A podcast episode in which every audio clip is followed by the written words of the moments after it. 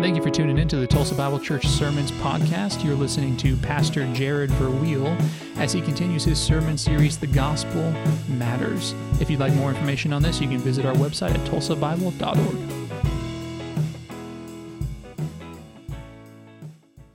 Many of you guys are probably uh, familiar with some of the works of one of the great ancient philosophers named Plato, this Greek Athenian.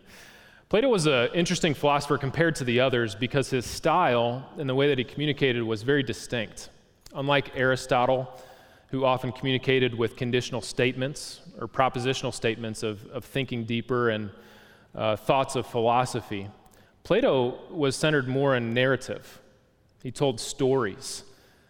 Uh, you could hear the, the Peloponnesian Wars and how the Athenians were impacted by uh, the, t- the 30 tyrants. And, and it's really interesting to read his thoughts as they come across as compared to a lot of the other, other philosophers. But he liked to use these very rich, multifaceted images in his writings. Uh, one of the most famous of his images is the cave allegory illustration. You guys probably have heard of it before. Uh, Plato would describe uh, the educational system anybody's educational system as a dark cave. And he suggested that everybody is born into the world into this dark cave. It's not only that you live in a dark cave, but you're actually chained to the wall of the cave. And the only thing that you see before your eyes is, is the reflection of a light on the back wall of the cave where shadows are cast upon the back wall. Uh, and these shadows are, are cast by, by puppet masters, by people who want to teach you the things that they want to teach you, but nothing else. You have to put all the pieces together for yourself, and, and there really is no life outside of this dark cave. And so the images that are cast, the shadows that are cast, tell stories. Uh, what does it mean to be human? What does it mean to be a person of virtue? What are the gods that we worship as Athenians, even? And of course, the cave is a metaphor for the educational system. Prisoners look upon the wall and, and they are taught that these are the realities that we believe in. This is what it, it means to be human. This is what it means to achieve something. This is what it means to, to worship. Uh, but for Plato, he said that you had to, the essence of the, the cave is to break out into the reality of the truth that exists outside of the cave, into the realm of, of what's real to escape the shadows and the images. And there you will find the sun that gives life to things on the earth. There you will find reality as opposed to the images and the shadows. Education for Plato was, was breaking out of the darkness into reality. It was liberation from the chains, it was freedom from the puppet masters that wanted to control the narratives and tell you only what they wanted you to know. The implication of the cave illustration is that some people don't really know that all they've seen their entire life, all they've been taught their entire life, is the shadows. And so it was uh, the step of the philosopher, the deep thinkers, to move out past the shadows into, into reality. In Galatians chapter 4, it's, it's a very similar allegory, it's a very similar metaphor. The Apostle Paul comes along to the Galatian believers who had truly trusted Christ. They'd heard the gospel from him, they'd become believers. But in many ways, they, they had been liberated from the cave. They came out of the darkness, they were freed from their chains. They heard the gospel, they believed the gospel, they saw what was real. Inside the cave, they had shadows, they had the law. And those shadows pointed to something of substance, but they weren't substance itself. When the Apostle Paul brought the truth of the gospel, now they had reality. Now they had the light of Christ. Now they could see what was behind everything. And what was behind what was, was what was real and what was true.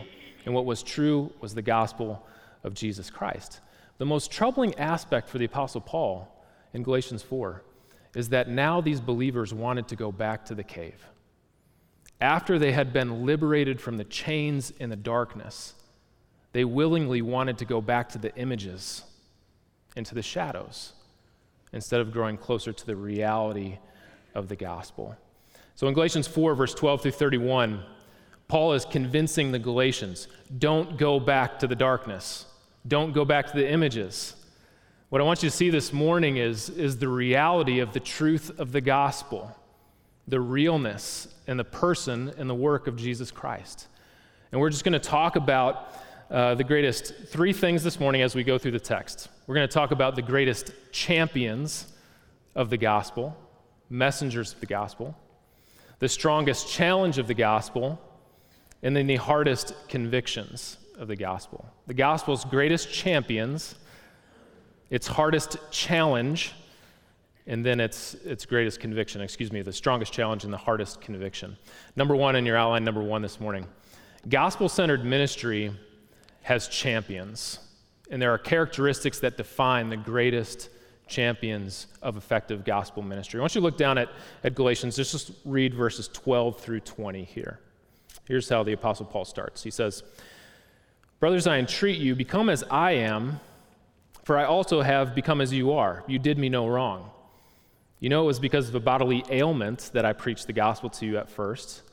And though my condition was a trial to you, you did not scorn or despise me, but received me as an angel of God, as Christ Jesus. What then has become of your blessedness? For I testify to you that if possible, you have gouged out your eyes and given them to me.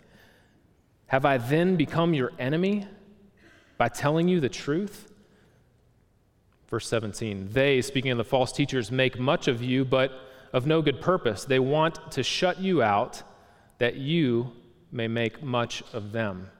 It is always good to be made much for a good purpose. And not only when I pre- am present present with you, my little children, for whom I am again in anguish of childbirth until Christ is formed in you. I wish I could be present with you now and change my tone, for I am perplexed about you. Before we get into the details of this text, I want you to notice some things about Paul's tone in this passage. In chapter 3, Paul came across as a very a tough pastor. He said some things that were very difficult to hear. In fact, we could probably come up with a good, fair, strong assumption that he was upset at the Galatian believers. He was certainly disappointed in them. He couldn't believe that they were so quickly turning away from the true gospel. And so he addresses them in chapter 3, verse 1. He says, O foolish Galatians, who has bewitched you? Who has cast a spell over your eyes that now you want to go back into the law? But now, here, when we pick this, this passage up in, in Galatians 4, verse 12, his tone is, is different. Uh, Paul didn't call them fools like he did in chapter 3, verse 1. He doesn't even call them hypocrites like he did to Peter in Galatians chapter 2. Instead, he addresses them as brothers. He doesn't give them a, the command of a superior officer, he doesn't make a demand on them. He's not harsh with his authority. He simply comes right alongside with a deep personal request from a friend, from a brother in Christ. And as he thought about the people that he was ministering to, and as he thought about the Galatians, his appeal was much different in chapter 4 than it was in chapter 3. And here's what he says this, the first imperative almost in the entire book until we get right here in chapter 4. He says, Become like I am. And here's what he means by that Galatian believers, brothers and sisters in Christ, imitate me. Become as I am. I have become as you are, which is really interesting. Paul was a Jew, and he decided that he was going to live his life free from the slavery of the law. So he says, Listen, guys, I have become like you. I have become free from the slavery of the law. Now I want you to become like me, free from the slavery of the law. It shouldn't be that way. it's almost like the, the Gentiles should be saying that to Paul, but it's Paul saying that to the Gentile Galatian believers instead. He wants them to imitate his conduct, his lifestyle, as he is following Christ. But, but I want you to think about this because it's really interesting. Paul was a, Paul was a Jew. He grew up in one of the, um, the deepest, most uh, enduring culture, religious, cultural people groups of the entire world. Even today, you have immediate thoughts that cross your mind when you think about Jewish people. You think about hospitality and how great they are with food. If you've ever been to Israel, man, you will eat well when you go there. They're one of the most welcoming people that you could ever imagine. Paul grew up with customs and norms that were deeply rooted down to the core of who he was. Yet, for the sake of the gospel, he puts all of that to the side and effectively engages a culture that is completely different from him and from his. He figured out how to adopt and adapt to a culture that was not distinctly Jewish, but actually distinctly pagan, always seeking a way to bring Christ and the message of the gospel, the grace message of the gospel, to the hearts of it and the ears of his listeners. I want you to listen really carefully. These aren't my words, I'm just going to read them for you. One of the telltale signs of a legalistic traditional church is a mindset that is inflexible toward a culture where Scripture provides freedom and flexibility. One of the telltale signs of a legalistic traditional church is a mindset that is inflexible to a culture where Scripture actually presents freedom and flexibility. And instead of celebrating the freedom in a culture, people will impose their own personal cultural norms above and beyond the norms of what Scripture would have us to do, establishing a pride of place. My people group is better than your people group. My culture is better than your culture. And so if you need to, if you were going to come to my church, you need to adapt my cultural norms, my cultural principles, my cultural traditions. A ministry empowered by the gospel is one that is flexible with everything that doesn't threaten the gospel. A ministry that is empowered by the gospel is one that is flexible with everything that doesn't threaten the truth of the gospel and the truth of Scripture. And so here's what we need to say right off the bat pick your battles well. Understand the hills that you're going to die on in a culture to effectively reach them with the grace message of the gospel. The first mark of a, of a champion of the gospel of Christ from Paul is that he is this he is culturally flexible with his interactions and his engagement in the culture. Number two, there's more. Unlike many pastors today, the Apostle Paul was not tall, tan, and terrific. In fact, he was short, sickly, and probably senile instead. What exactly was Paul's sickness in this context? Was it malaria? Was it epilepsy? Is the sickness that he's talking about here in, in verse 15, does it have to do with this, this eye problem that he has later on in, in the passage? We don't know. We don't know exactly what he was suffering with. But we do know this. We know for sure he was not trying to hide his weaknesses as a minister of the gospel. He wasn't trying to present a, a more impressive stature. He wasn't trying to come across with a, a false image or maybe even a pretense. Paul was Paul, and when you listened to Paul and when you saw Paul, you were going to get the Apostle Paul. No matter if he was sightly, no matter if he was sick, no matter if he was unimpressive. He was much more concerned about what was on the inside and in the hearts of his listeners and himself than what was on the outside. He didn't have this thought that image is everything. He had this thought that reality and being sincere was much more important as a messenger of the gospel. Paul was unimpressive. And here's the, the second mark of a champion of the gospel who ministers the gospel, at least in this passage.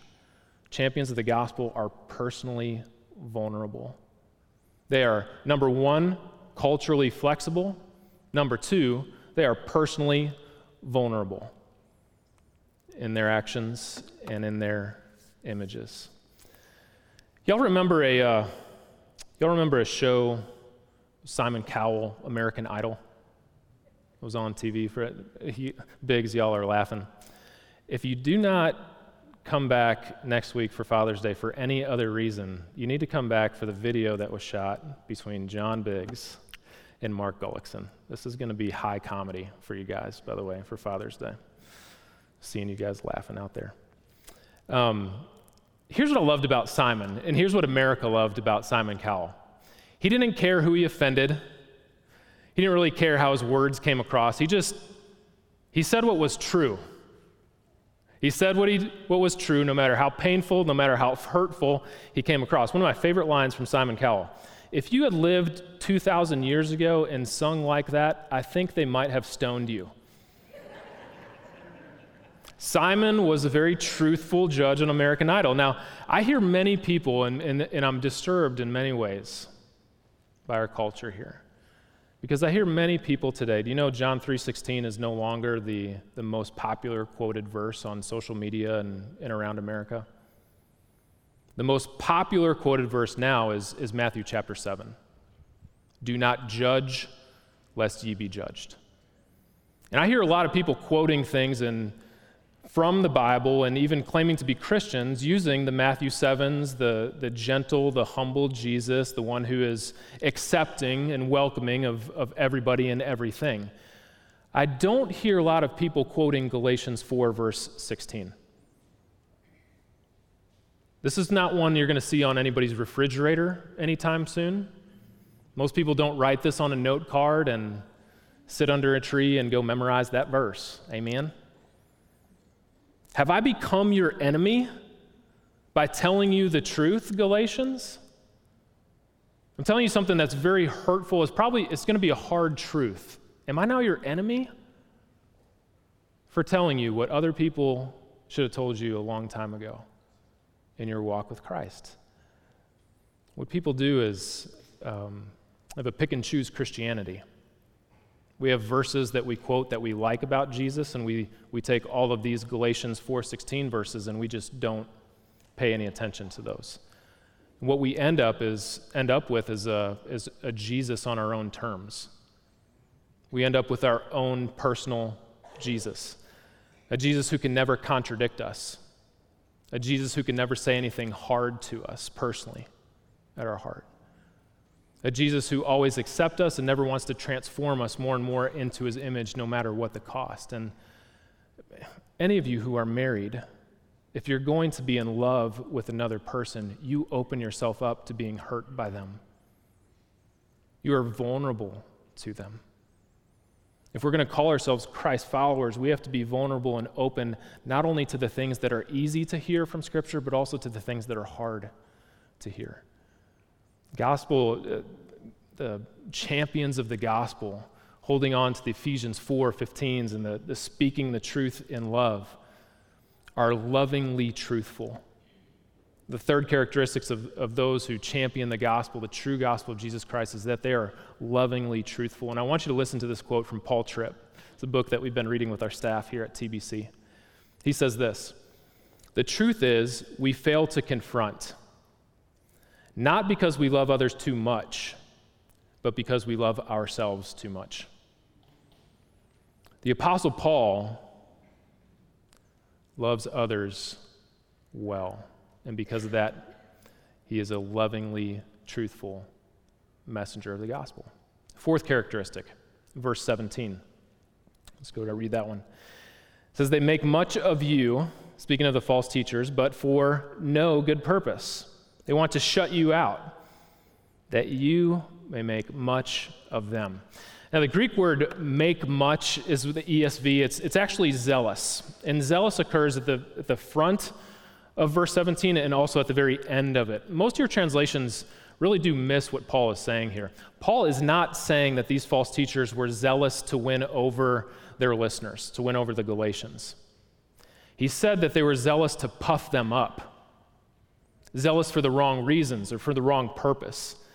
They were tickling their ears and tell them, telling them what they wanted to hear. They were flattering them in hopes that the Galatian believers would turn around and flatter those teachers right back and tell them what they wanted to hear. There's a difference between false teachers and true messengers of the gospel, champions of the gospel in this passage. False teachers want to receive their own glory. Paul wants to give glory to Christ. False teachers want their names to be known. Paul wants Christ's name to be known. False teachers want ministry to be about them. Paul wants ministry to be about Jesus. He wants to be less of me and more of him, just like John the Baptist would have said.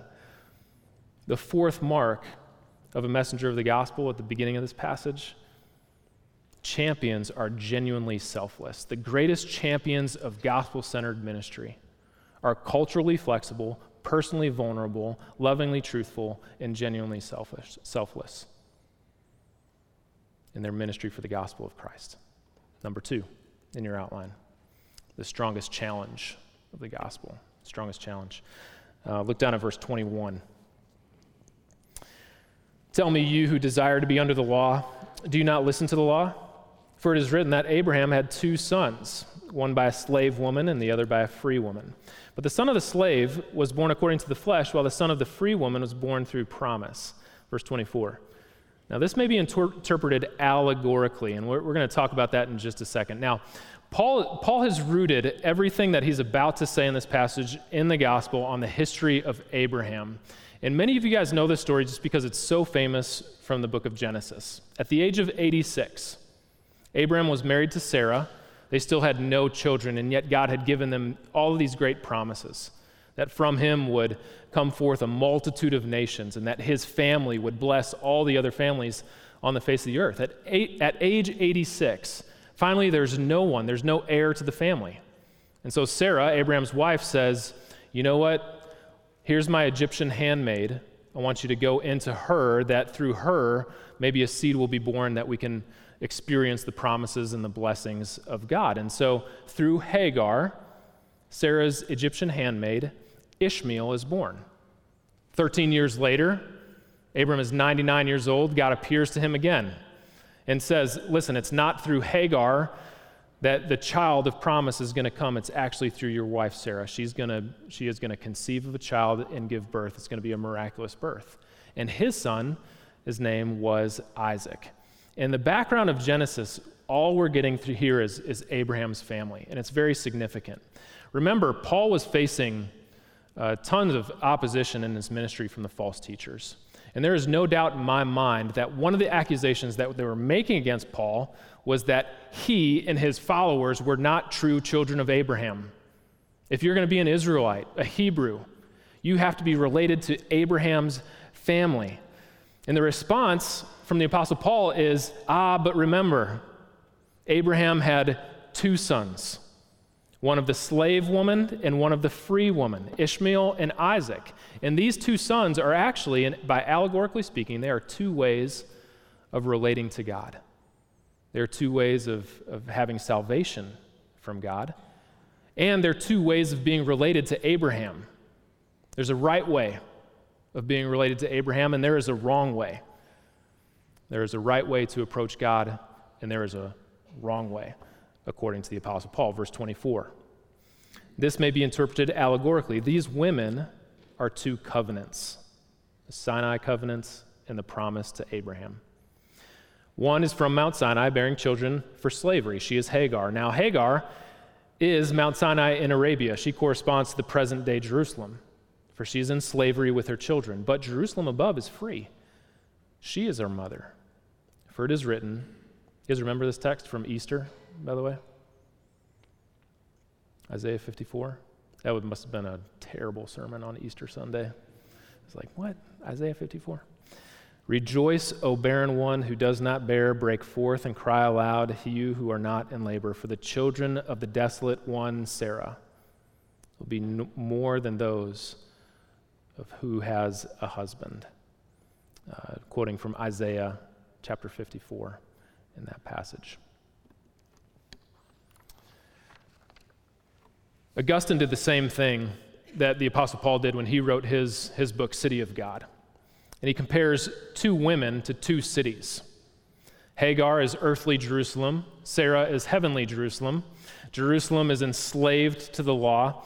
The heavenly Jerusalem is free. The heavenly Jerusalem is the one of promise. And Paul quotes here, he finishes this passage, verse 27, by going to Isaiah chapter 54, verse 1. In Isaiah 54, to understand exactly what's going on, you really have to go back in the context of that passage. Remember, Isaiah 54 was written to Israelites to Judah who were either in captivity in Babylon, they were exiled, or they were about to be in captivity to Nebuchadnezzar and to the Babylonians. Nebuchadnezzar came into Jerusalem, rode into the city, destroyed the city, bur- burned its gates and its walls with fire, and took everything out of the temple. He trampled everything. And he took a whole bunch of Hebrews back with him to Babylon to be their slaves and to do the work that they didn't want to do in Babylon.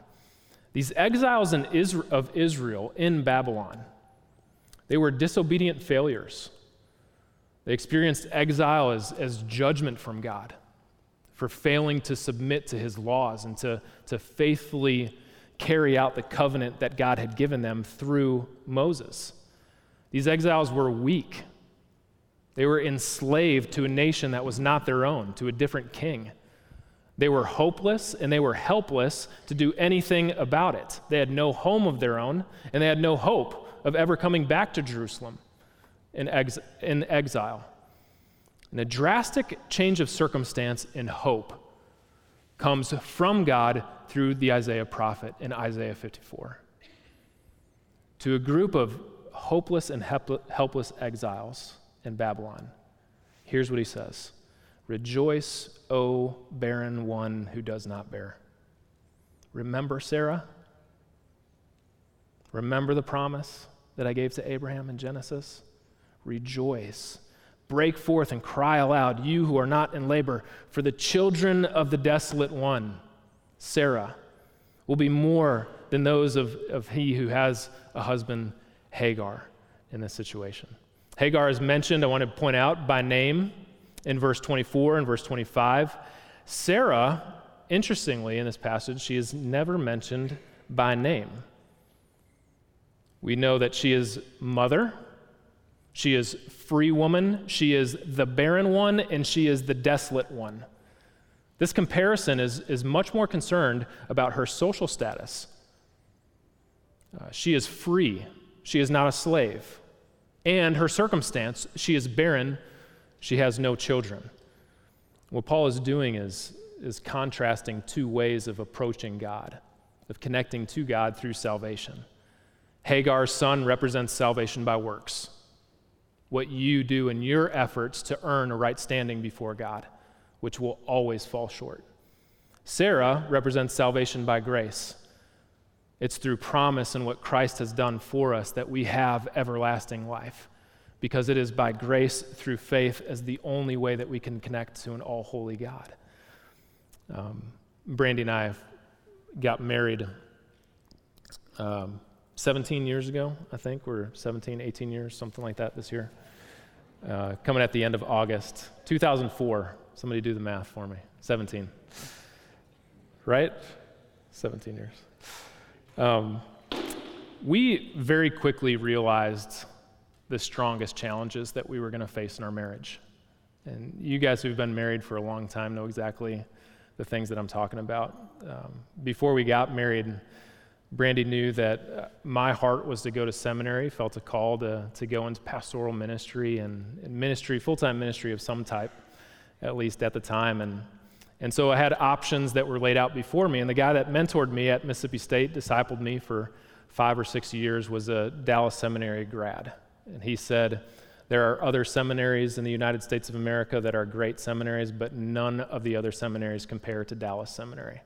So if you're really going to go to seminary, you go to Dallas. And he was, he was being facetious, of course. These other schools are really good schools, too. But I'm a pretty frugal guy. I learned, uh, you know, what the bird said when it flew over my dad? Cheap, cheap, cheap, cheap, cheap. Same thing it says when it flies over Sears, kind of thing. And I was looking at seminary costs and I was thinking to myself, there is no way on the planet that I will ever be able to afford Dallas Seminary. And so we started looking into the Southern Baptist schools. You get half off the discounted tuition. Daniel, you and I were talking about this not too long ago. Um, man, why wouldn't I just go to Southern? Why wouldn't I just go to Southwestern in, instead of Dallas Seminary? And, and we really had to work through um, a deep and somewhat of a pestering issue in our marriage. And it's been my failure to really trust God and prayerfully expect for Him to show up in our times of need, in our times of um, even financial need through this. What happened in the, in the process of seminary, we, we went through and I went to Southwestern. I did the campus tour. I got accepted to their school. I went and I looked for a job, even. I drove over to Fort Worth and tried to find a job before we were about to move out there. And, and that summer, the, the whole time that this was going on, I didn't realize this. And kids in the congregation, here's, here's the moral of the story never go against a praying mother or a praying wife, okay? You will find yourself sorely disappointed. Uh, Brandy was, was behind the scenes praying the whole, the whole time. She was just saying, God, wherever you want us to be, open those doors. Make that path very evident for us. And over and over again in our marriage, husbands, uh, I'm certain I'm not the only one who's experienced this. There's a tendency to, to look to my own will instead of to God's will, to my own ways instead of God's ways, to my own means of working out this problem that's in front of me instead of just asking God to show the, show the solution that we might walk faithfully in those things. The strongest challenge to the gospel and to a strong gospel ministry, whether it's in your personal life, in your family life, or even in our church life. And even believers will struggle with this. This is why it's what Daniel said to begin this service is so critical. We believe in the precedence of the gospel as a core value at TBC we make decisions based on the lie that we have the ability to fix our greatest problems. The enduring challenge for us over and over again is that we truly believe that we can rescue ourselves, that we can save ourselves, and that we can actually become our own saviors. Our problems are not so deep. After all, we can fix this. We can dig down and we can figure out how to make it through. They're not too difficult that we can't overcome it. Dig down deep and de- dig your heels in. By sleeping with Hagar, here's what Abraham was doing Abraham was looking to himself as the solution for his deepest problems. He thought that he was going to figure out the way to give birth to the child of promise instead of relying on God and God's ways. This was a self salvation project from the get go. And instead of resting and entrusting completely in God, he goes to his own abilities, to his own reason, to his own thinking. Apart from Christ, only autonomous and always independent, we are completely helpless to do anything about our situations. And it is out of our control. Bob Lepine is a, a great quote, Family Life Ministries. He says this, uh, I've shared it with you before. He says, At the root of all sin is a preoccupation for self at the root of all sin and, and, at a barrier to the gospel for any church family is unbelief.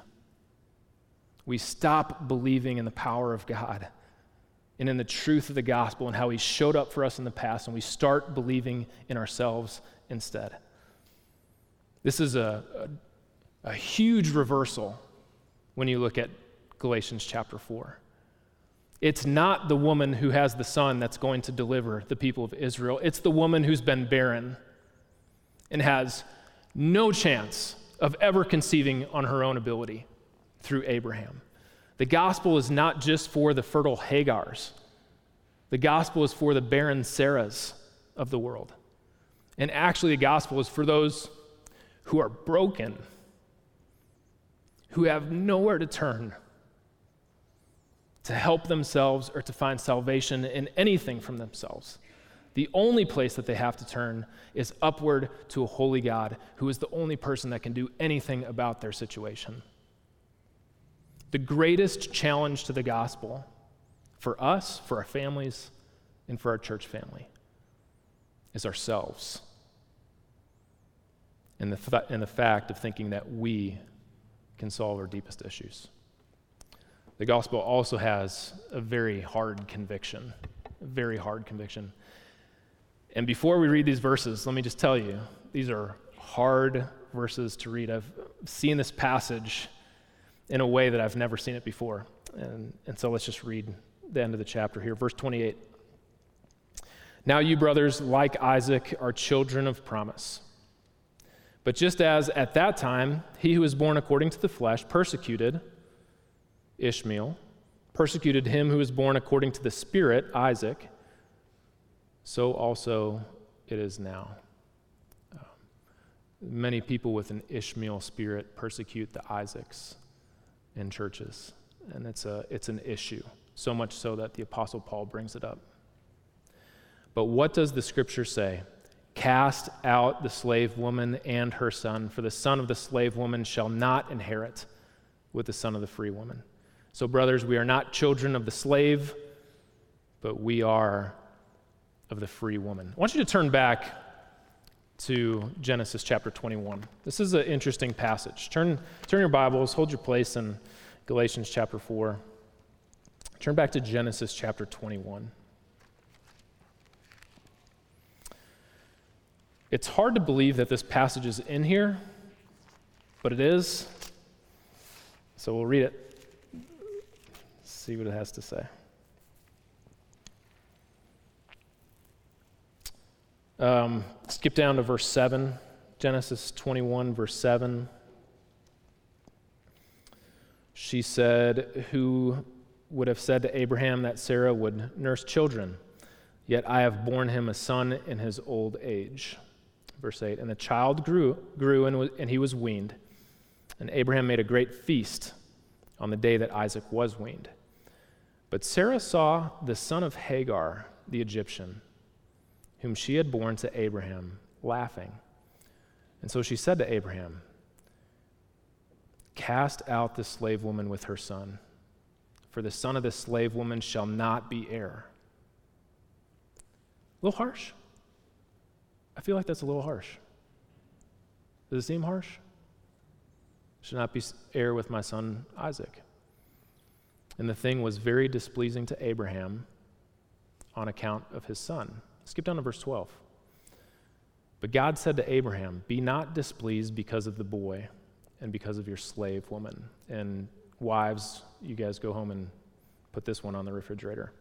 Whatever Sarah says to you, do as she tells you the se- successful key to a great marriage. Just do whatever she says. Whatever Sarah says to you, do as she tells you, for through Isaac shall your offspring be named. And I will make a great nation of the son of the slave woman also, because he is your offspring. Ishmael is going to inherit the promises of God at some level, uh, just like Isaac inherited the, the promises. Just a, it's a little bit of a different fulfillment there. Verse 14 So Abraham rose early in the morning, took bread and a skin of water, and gave it to Hagar, putting it on her shoulder along with the child, and sent her away.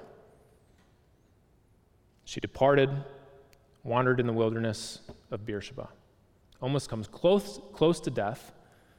Actually, Hagar is going to put Ishmael in a shaded place and walk away from her as she watches her infant, her, her baby son, die in the wilderness. And that's when God stops Hagar from doing it. Very interesting, interesting story. Genesis chapter 21. Cast out the slave woman, throw her out. What does this word mean? The lexicon, the first place that, or the uh, Septuagint, the Greek version of the Old Testament, the first place we see this word, cast out, is Genesis chapter 3, verse 24. You know what's happening there? Who cast out who? God cast out the man and the woman from the Garden of Eden, and he drove them, the text says, out of the garden. So much so, he didn't want them to return that he stations cherubim with flaming swords so that they don't enter back into the garden into the presence of God because it, it would kill them. The Israelites command, are commanded to drive out, cast out their enemies from the promised land a forceful military expansion of them experiencing the promises and the blessing of God in the land that God has given them. To cast out, it means this. If you look it up, it means to expel or to force to leave.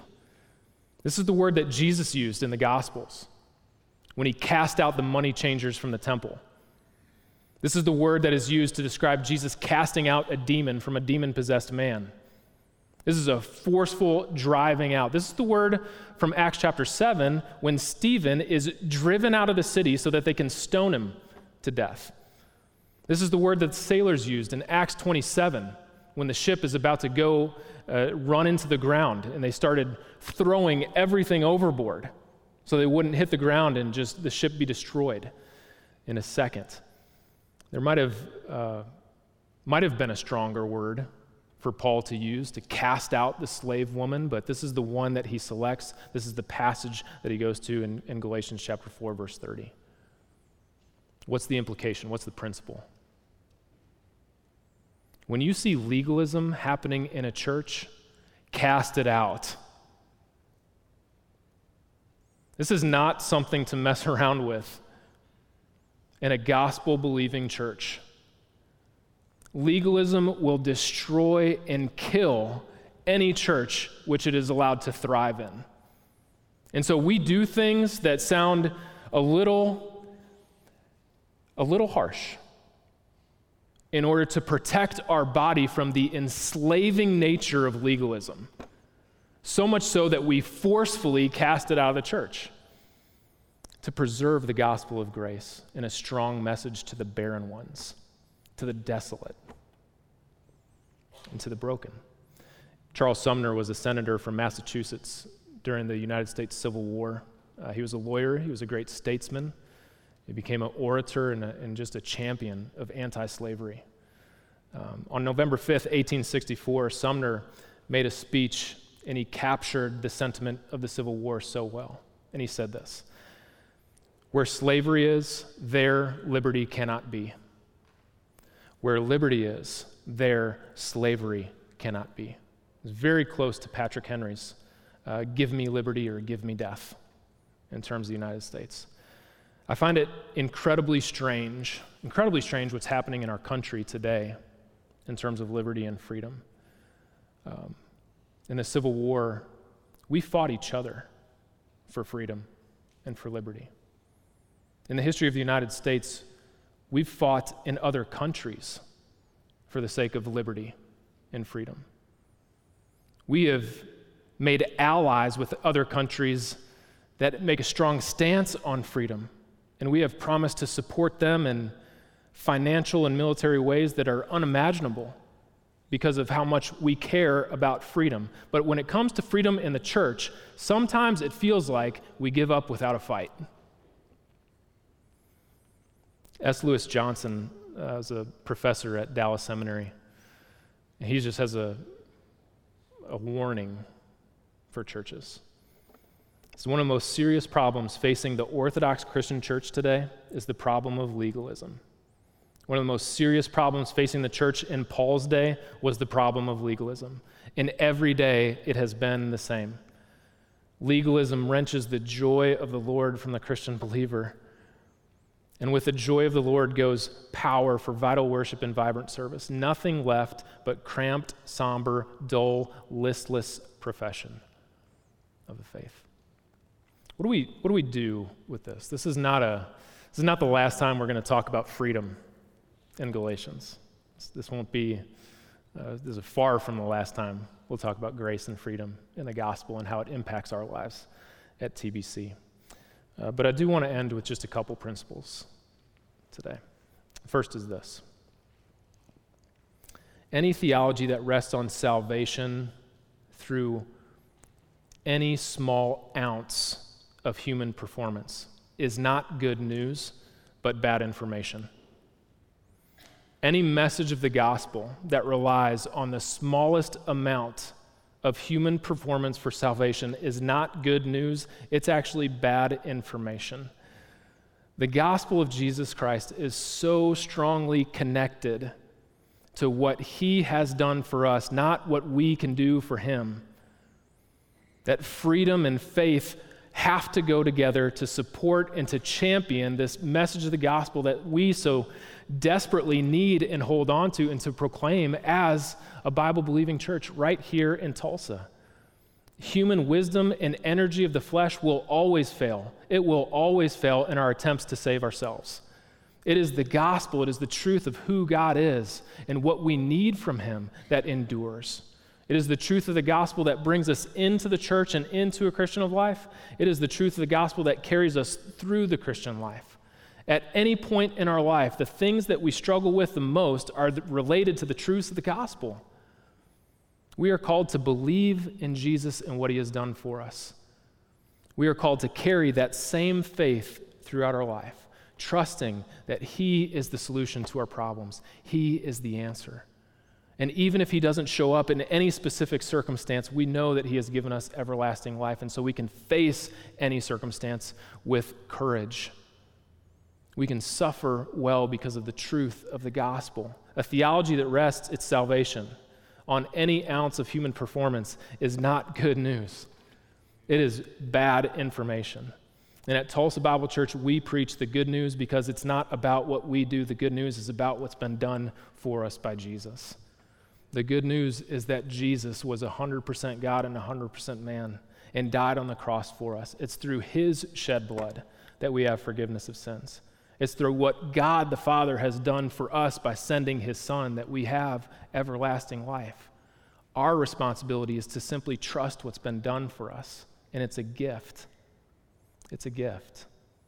We simply receive that gift by faith. Uh, number two, embrace life beyond the letter. Embrace life beyond the letter. And what I mean by that is, is to enjoy and harness a vibrant spiritual life that moves beyond the letter of the law, beyond the rules and the regulations that are no longer fit for a child of God who walks by the Spirit. I want you to turn, this is the last passage we'll look at, 2 Corinthians chapter 3. And we'll end on this one. Turn to 2 Corinthians chapter 3. Look down at verse 4.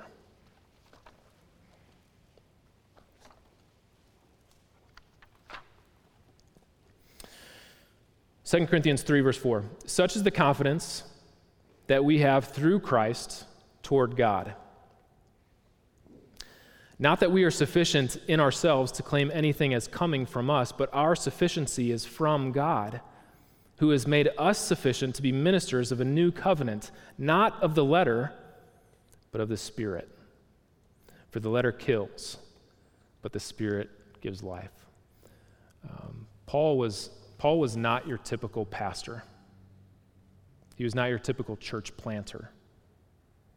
Paul was not polished and professional. He was authentic and he was accountable. His ministry emphasized personal relationships and vulnerability and coming alongside of others with the truth of the gospel and suffering with them. I'm saying this as a warning not just for TBC people, just anybody who's listening that would come in contact with TBC's gospel message here. I regularly, regularly meet people who have come out of strict fundamentalist backgrounds, and they have been bruised and wounded by people who point their finger at this verse from the law this thing that you're not doing, this way that you're not measuring up, and they have turned away from the, from the church because of it. They have been judged, they have been condemned. Maybe, in some essence, there's a guilty conscience, and God can still work through that. They were bruised and wounded because people were pointing to the law and they were not fulfilling it. In rapid rapid fire, harsh manners, scripture after scripture after scripture. And here's what it produced in their hearts and in their lives a legalistic approach to God. And they have come away with the feeling that they are not welcomed at TBC, they're not welcomed at any church that preaches the gospel because their life is not good enough for it. Here's what I want to say at TBC the law of the Lord is perfect in converting the soul. It tells us where we fall short, it tells us where we don't measure up. Use the law to, to show people that according to the standard that God has given us, according to the perfect person of Jesus Christ, all of us will consistently fall short in our life. And that's why we desperately need a Savior. And if you don't follow up those admonitions of, of law and what you find as, as regulations in Scripture where you're not measuring up with the truth of grace in the gospel and what Jesus has done for us. Because after all, none of us will ever measure up to the perfect standard of Jesus and the perfect standard of the law. If you don't follow that up, you will be a legalistic, judgmental person that is going to push people away from the church because you're saturated in a legalistic, law based mentality rather than grace to the barren ones and to the desolate.